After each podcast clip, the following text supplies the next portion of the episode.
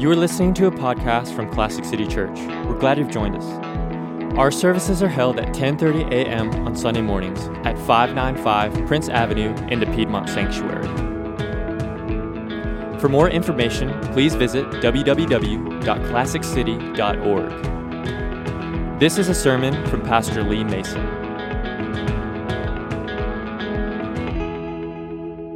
We have been doing, we started a couple weeks ago a series which we call Navigate, and it is about five books that are in the Old Testament that theologians, they categorize them as the poetic books. And they are really important because they focus particularly on our soul.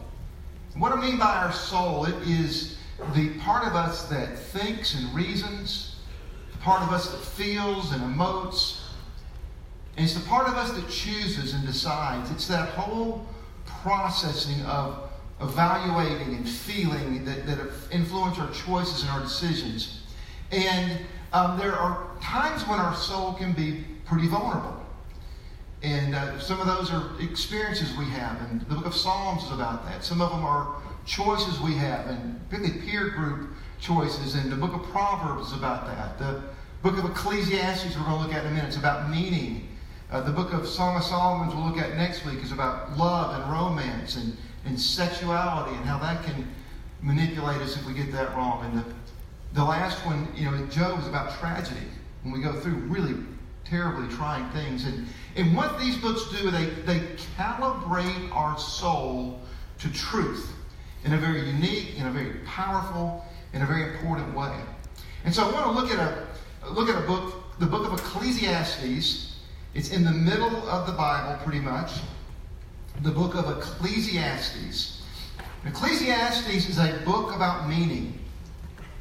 It's a book about purpose. The word meaning or meaningless is literally mentioned 40 times in its 12 chapters. Ecclesiastes is about meaning. Now, last week, um, my wife and I, I, I am a pastor of a church and always have pastored young people. I was a college minister for years and then did young adult ministry at a large mega church in Atlanta before coming here and starting a church. And our church when we began was like really all college students. And so I have had the privilege of doing a lot of weddings. And I did a wedding last week. Um, a guy named Benji and a girl, Catherine. Actually, they met while volunteering here at our church. It's a shameless plug, but it's interesting. We uh, that really is what happened. And he was a, uh, on staff with one of the campus ministries here, and, and, she's a great girl in grad school. And they met, and uh, they had a great wedding on Saturday, and I was privileged to be a part of it and to uh, officiate it. And I, I, wasn't able to go on Friday to the rehearsal and the rehearsal dinner. So when that's the case, I try to get to the wedding a lot earlier, like an hour and a half earlier. And I can do a wedding backwards. I've done a lot of them. But I just want the couple to feel like, okay, everything's going to go okay. And so this wedding was in Blairsville. It was at a place called Sugar Boo Farm. Sugar and uh, before we left, uh, I plugged in Sugar Boo Farm on my GPS, my car, and it said, boom, got it. 86 miles, we'll be there in about two hours. I was like, that's cool. We, we had time. I had a t-shirt, some shorts on, because you don't want to get all wrinkly before a wedding. And I drove to uh, Blairsville to Sugar Boo Farms, and the GPS was perfect. You know, went up 441, it got me off, it got me on the, the back roads, and we were winding through mountains, went winding up one mountain, came down the mountain, wound up another mountain, came down the mountain, in perfect execution. And the last road was called Forest Service Road. The Sugar Boo Farm is right off Forest Service Road. And I just hit the road and it said, half mile to the left. We're cool. We drive half mile to the left. And there's a field and no road. And I got concerned. Because it was literally the middle of nowhere. And I didn't know where I was, but I had time. And so I just thought, well, shoot, let's just keep driving. What do you do? So we just kept driving. And as I kept driving, my GPS kept saying, take a right, take a left. And we, we took one of these rides, And I thought, well, maybe it's got, and then we went up, I remember we went up this long, bad looking road. and you know, with you know, the limbs are hitting your window, and it just didn't feel very good. It was a steep hill, and we, we got up, we got to this clearing, and there was a kind of a shack house, and I had seen the show Ozark on Netflix, and I just I thought, okay, I'm going to get killed by meth dealer up here, and this is going to be wonderful, or worse, and yeah, the, the the movie Deliverance was filmed up there for those of you, and so you just have thoughts that go in your mind that you really don't want to think, but you can't help but think, and so you're you're just going. And, and we were driving, and we just you know I thought we could pull up to a house, but then again they may shoot me. You don't know who they are. They don't know who you are, and so you're just driving along here, and the whole time the GPS kept saying take a right, take a left. Every and I, I just it, it it was a very discombobulating feeling It was a terrible feeling because I was so close to there. So close to there. So close to where I really wanted to be, where I was supposed to be. But I was on the wrong path. And as long as I was on the wrong path, no matter how much I drove, no matter how hard I tried, I was not ever going to land there. And that was an incredibly frustrating feeling. And that's what the author here is going through. He is trying to get to there. And he should land at this point, there. But he can't find it.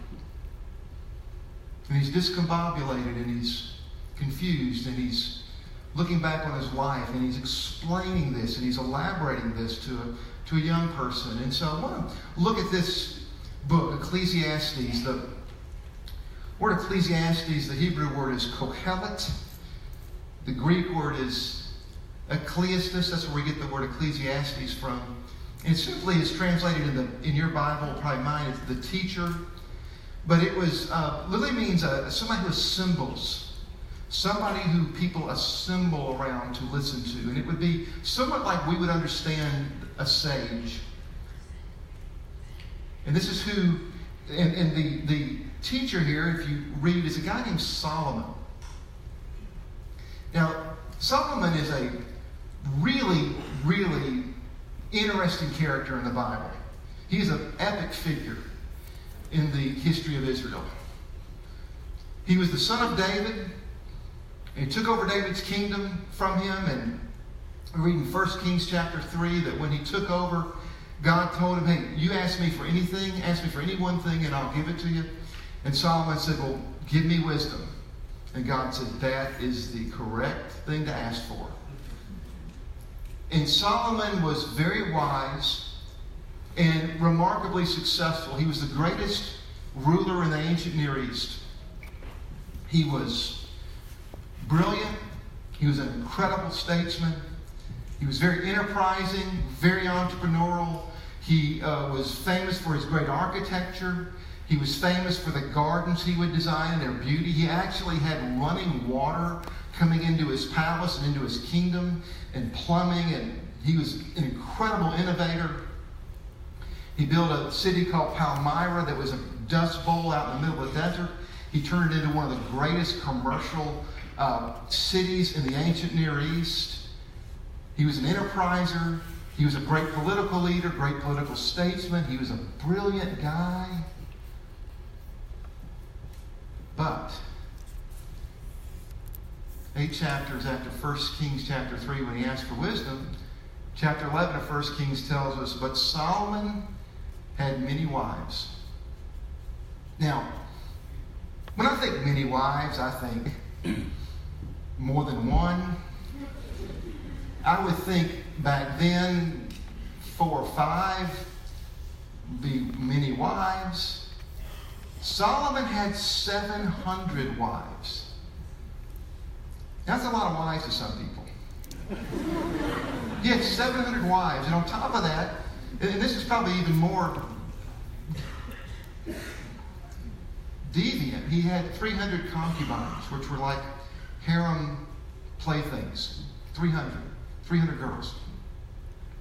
And the Bible says his sexual appetite turned him away from God. turned him away. And we read Solomon's life, his, at the end of his life, he was very narcissistic. He just wanted to build monuments that people would remember him by, and he got on these crazy building projects. He was taxing his people excessively and wearing them out with his need to be known. And uh, his kingdom, when he died, split, and there was a civil war. And, and people understand Solomon's sin really was the downfall of Israel as an empire.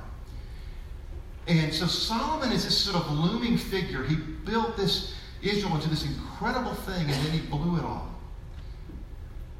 And he's, a, he's sort of like the only thing I could, you could compare him to um, in our world is he's sort of like Tony Stark, you know, the Iron Man guy, just brilliant and smart and wealthy and cool and just, you know, kind of a partier and just, you know, just wild. He was just this, this guy. He was kind of like, Solomon was like a fourth Albert Einstein, a fourth Barack Obama, one fourth Bill Gates, and then one fourth Ric Flair.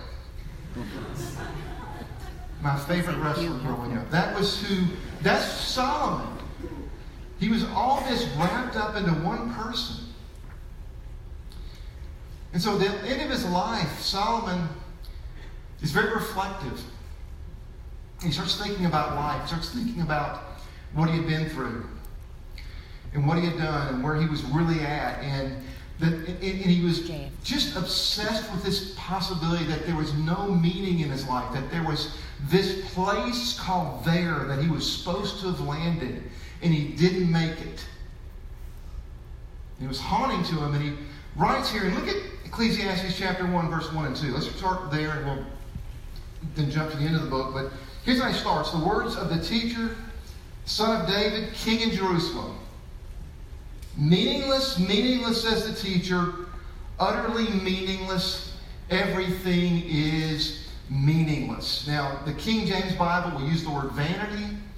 The Hebrew word for meaningless is called havel.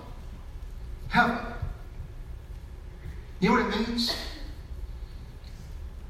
Hevel means smoke.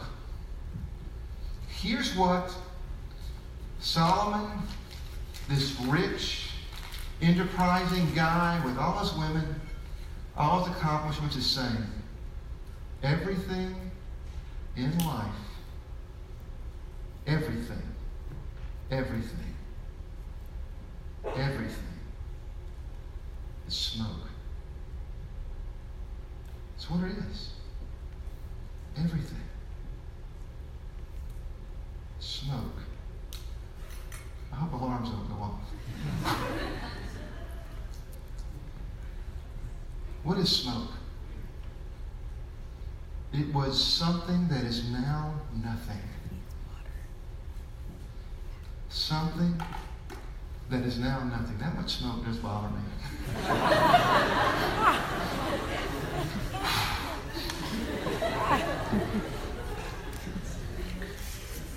Trying to be cute.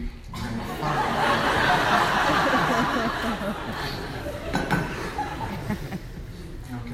I feel better now. I see it just disperse before it hits the alarms. Everything is hevel. Everything is smoke. The wealthiest man that may have ever lived, relatively speaking, enterpriser, an architect, an engineer, a playboy, brilliant guy, and a great academic. Everything is smoke. Ecclesiastes chapter 2, in chapter 2, he describes himself. He talks about he was the son of a king. He was a great political leader. He solved problems. He was an enterpriser. He amassed wealth. He partied. He had great parties, drank great wine, got really wasted, and had fun dancing, and, and you know, did you know whatever. And he, he then he talked about all the women he had, the the pleasures, the delight of, he called it, the delight of the heart. I just, what we dream about, I did. And he goes on and on about his education and his great learning. And he says, It is all hevel. It's all smoke. It is nothing that once was something. Now, if you read the whole book of Ecclesiastes, it's a really cool book. It's very interesting. There are some things that Solomon observed and learned. And let me kind of give you a couple highlights if you look at it. And these are things I think are kind of cool to know. One, one of the things that Solomon is bothered by is how the the way he describes life, it's like there's this permanent, ceaseless stage. You know, day and night, every day, sun comes up, sun goes down. You know, there's seasons. Every year there's a fall, winter, spring, summer. The oceans are going to come up, tide's going to come up this far, then they're going to go back, and the mountains are going to stay there, and there's going to be growth, and then it's going to die, and then it's going to come back. And he just sees this sort of ceaseless stage, and we're on it, and we age and die. We go. We're gone.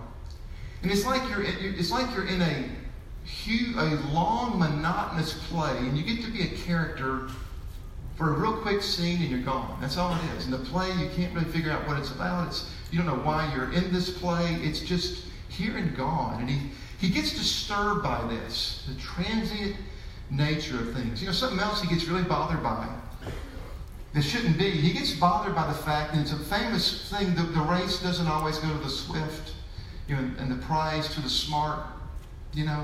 But there's a lot of luck in life. One of the things you'll be amazed is sometimes you're gonna you're gonna meet somebody who's very successful and very wealthy, and you're gonna think, how on earth did this happen to you? You're not smart. You don't work hard.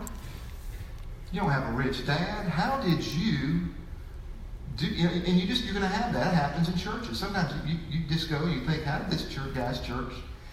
It, it's just what happened. Just chance, luck. Some things go together, and it, it just take. It, he gets kind of upset about that. Like, hey, this shouldn't be that way. But some guys are just lucky. And timing is really important. And he goes through this whole thing about there's a season for everything. And he goes through, and then, and then he gets really, he really spends a lot of time talking about this dynamic that, that the human beings are always upset about. It is that the powerful oppress the weak.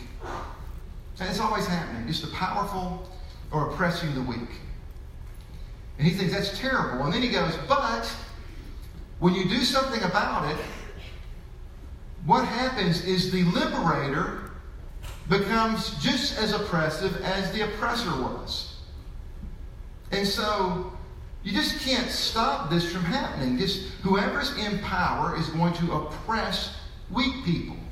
They're going to use people. It's what people do. And he just was upset about that. And he just said, oh, to heck with it. You might as well just be a good, peaceful citizen and not get so upset about these things. And so he was upset about that. And then the, you know, the um, the last thing that really bothered him was death. And it bothered him that we are human beings who are temporal and who are here for a little bit. But he said this one thing that we all have eternity in our hearts. That there's something more that we long for. There's something transient, something outside of this that we want to connect to, and it's bothersome. There's this eternity in my heart on this vain play. There is this quest and this want for real meaning and to do something that matters. And that was kind of how he described his life. And Solomon went on, you know, and he said, you know what? There's three things that really make you happy in life. It's kind of good. Three things. You know what they are? He said, one, he said, if a guy can enjoy his wife, he's gonna that, that really makes you happy.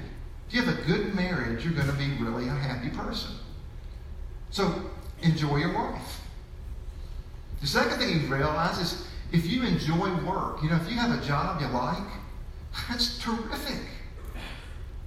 Just to like your work, be into what you're doing, to actually be energized by your job is a great thing in life. You know, and the third thing he says is that, you know, discover the simple pleasures of life. Just a good tasting meal, a nice breeze, the beauty of rain. I love it when it rains and the sun is shining. Anybody else? You know, just things like that. Just find things, simple things in life that are precious and enjoy them. And then he talks about three things as an older person. He looks back on when he was young and he said, I wish I had, these are three things I discovered that were counter, counterintuitive, that I wish I had known in life. They're just, they were counterintuitive to me.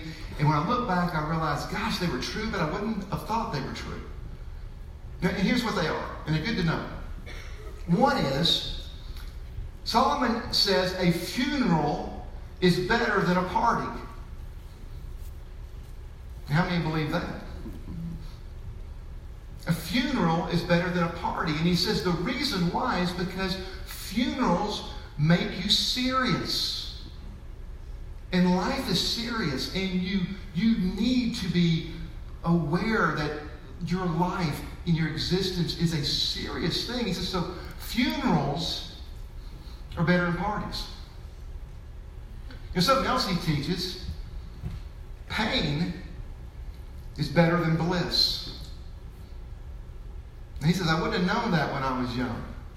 But now that I'm older and I look back, pain is better than bliss because pain is where you really change and you transform and you become better. It's in pain.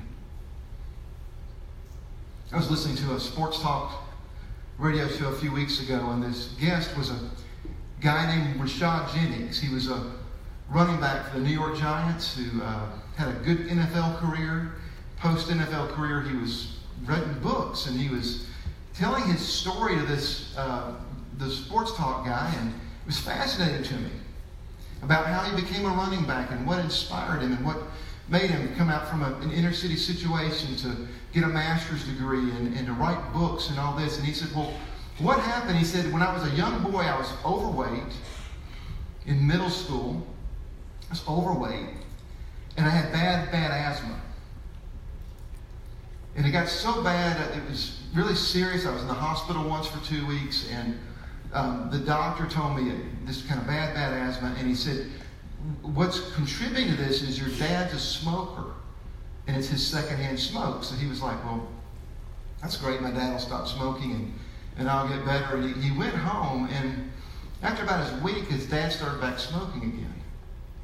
His dad was a drinker, and his dad was not a good husband. And he's talking to his dad about it and said, Why do you keep smoking, Dad? He goes, Rashad, what do you want to be?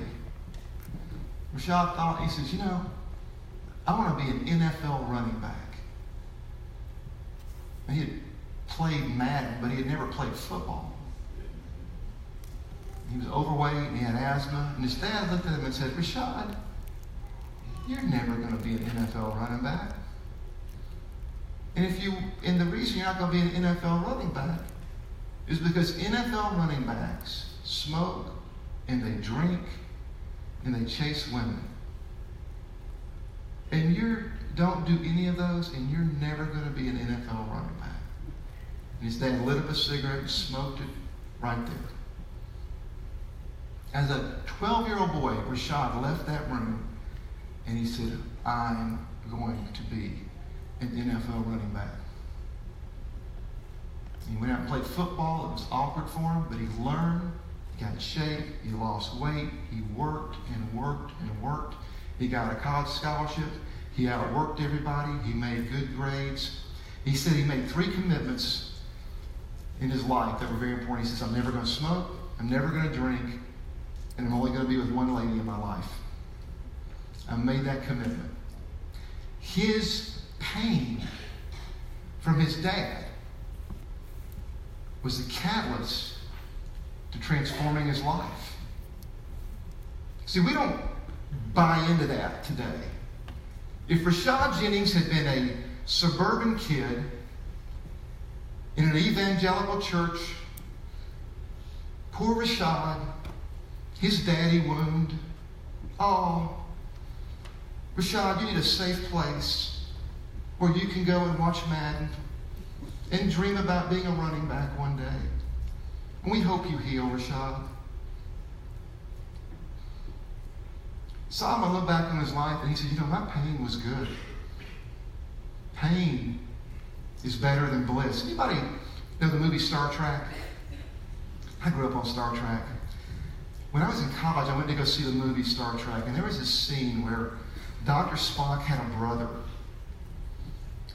And he was a kind of a new age faith healer. And Dr. Spock's brother would touch you and find out your place of pain, and he would take away your pain. And he went up to McCoy and touched him, and McCoy's pain from his something with his dad went away, and he was like, ah. he was great. And then he went up to his brother Spock, you know, Spock, and he touched Spock. Spock let him touch him, and he found his point of pain, and he was rejected by his daddy, and he healed him of his pain. And then he went to Captain Kirk. And Captain Kirk said, No, no, no. You're not touching me. And he said this I want my pain. I want my pain. I need it. It makes me who I am. Solomon is taking that to heart. He's saying, Look, pain is better than bliss. Funeral is better than a party. The last thing he says is scarcity is better than plenty. Because when you're scarce, you, you learn to be resourceful. And so Solomon is delving out a lot of great wisdom in, in this, this book. So it's a really wonderful book to read. And then he gets to the end, chapter 12. Let me read this to you. I'm going to land this plane. Chapter 12. Let's look at verse 1.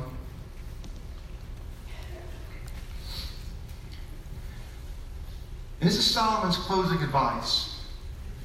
He's talking to a young person. And he says this. These three words I think are so powerful. Chapter 12, verse 1. First three words. Remember your Creator. Remember your Creator in the days of your youth. Before days of trouble come and the years approach, when you will say, I find no pleasure in them, before the sun and the light and the moon and the stars grow dark, and the clouds return to the rain.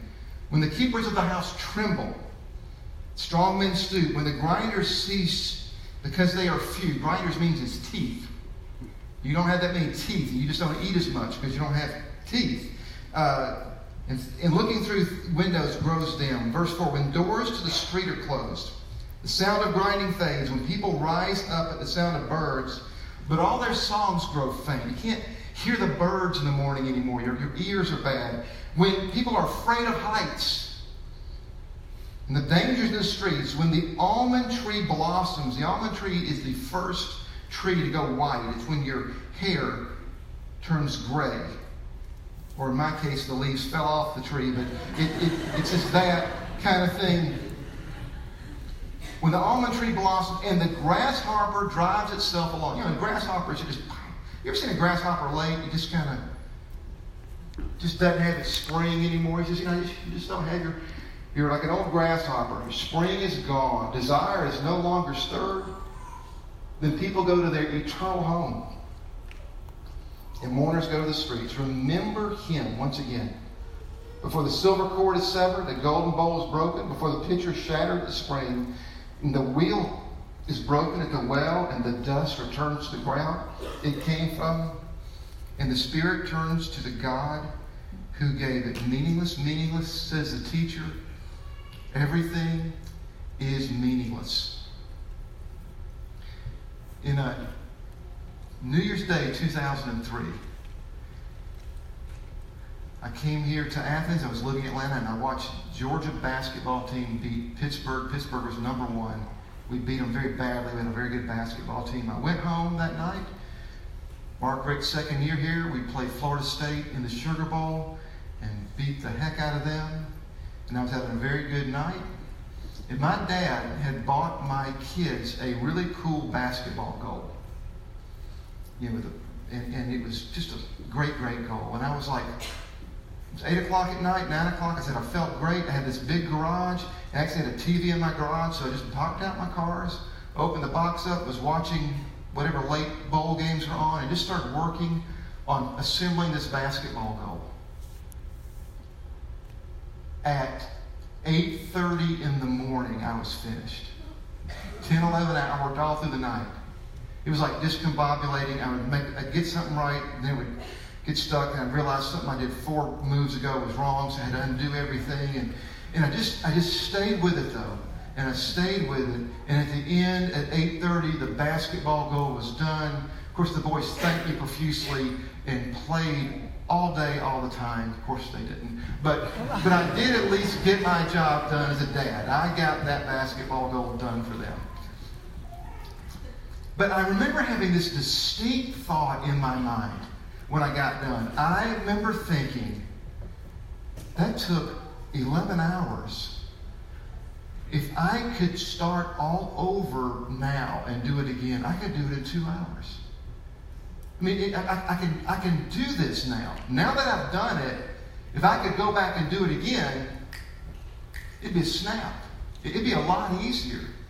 When, when, when I had the same thought when I got my dissertation, many you here, professors know this. When you do a dissertation, you think you're never going to get done. It's the hardest thing. When you get done, you go, I could do this in a fourth of the time now that I've done it once. And this is kind of what Solomon is doing here. He's saying, Look, I've done this. I'm looking back on it. I wasted a lot of time. I did not do this right. And so I'm going to tell you when you're young how to do it right. This is what I want you to know. And he says three words that started out Remember your Creator. Remember your Creator. You want to have a meaningful life? You want to do what you're here to do? Guess who knows that? The one who built you the way you are, the one who decided you would live in America, someone who decided you'd be part of the 21st century, someone who decided you had the gifts and the background and the height and the race and the attributes you have. That is who will get you to land somewhere. Remember your Creator. And the word remember is a powerful word, it's a covenant word. In the Old Testament, when they would remember, the, the, the idea is like a wedding band. You know how a wedding band came about? is guys would go, married guys would go work in the fields. And they'd be away from their wife for a few months working and harvesting. And she would put a band on his finger and say, Remember who your wife is when those girls come around. They're you know, the prostitutes and things. They said, Remember. Remember, you're taken. Remember. Uh, in, the, in the ancient days, they would put a covenant, they put a scar in their body to remember and what, what Solomon is saying is, man, I grew up around this stuff. My dad was taught me this. My mom taught me, and I did not remember. If I could do it again, I would, I would make a scar in my body so I wouldn't forget my Creator. And I'd do it when I'm young. Remember your Creator in the days of your youth. And he winds down, Solomon goes to the background, and this narrator of the book comes on, and in verse 9, he concludes this way. He says, Not only was the teacher wise, he also imparted knowledge to people. He pondered and searched out and set in order many proverbs. The teacher searched to find just the right words, and what he wrote was upright and true. The words of the wise are like goads. They are collected sayings like firmly embedded nails given by one shepherd. One shepherd.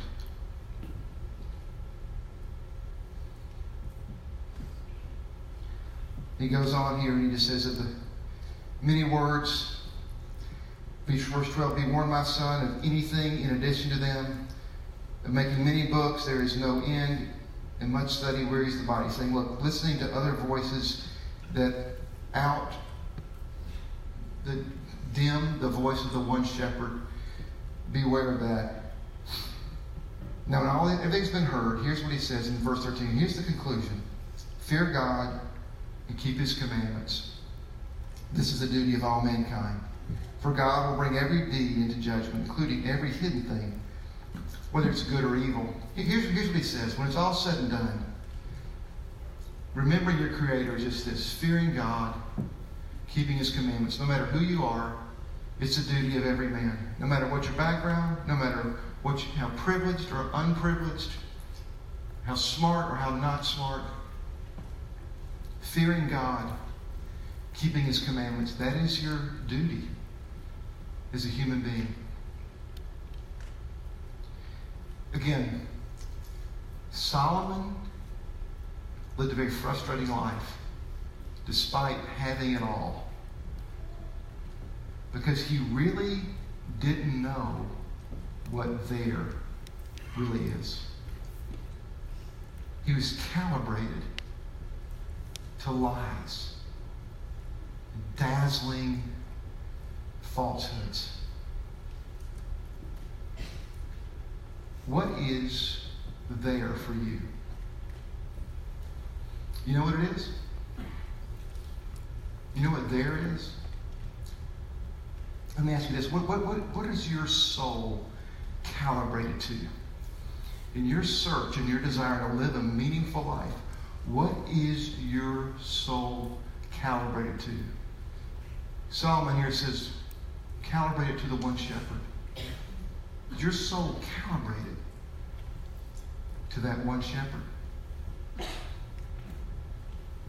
If it's not, I want to encourage you to do some soul searching and earnestly do what this says calibrate your life to His voice. Remember your Creator.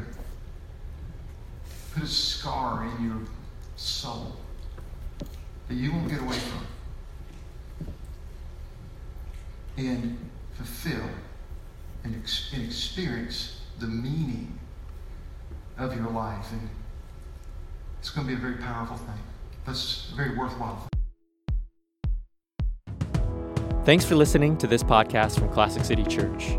We hope that together we can honor the greatness of Jesus by growing spiritually, living authentically, and participating in his purposes. For more information or more sermons from Classic City Church, please visit www.classiccity.org.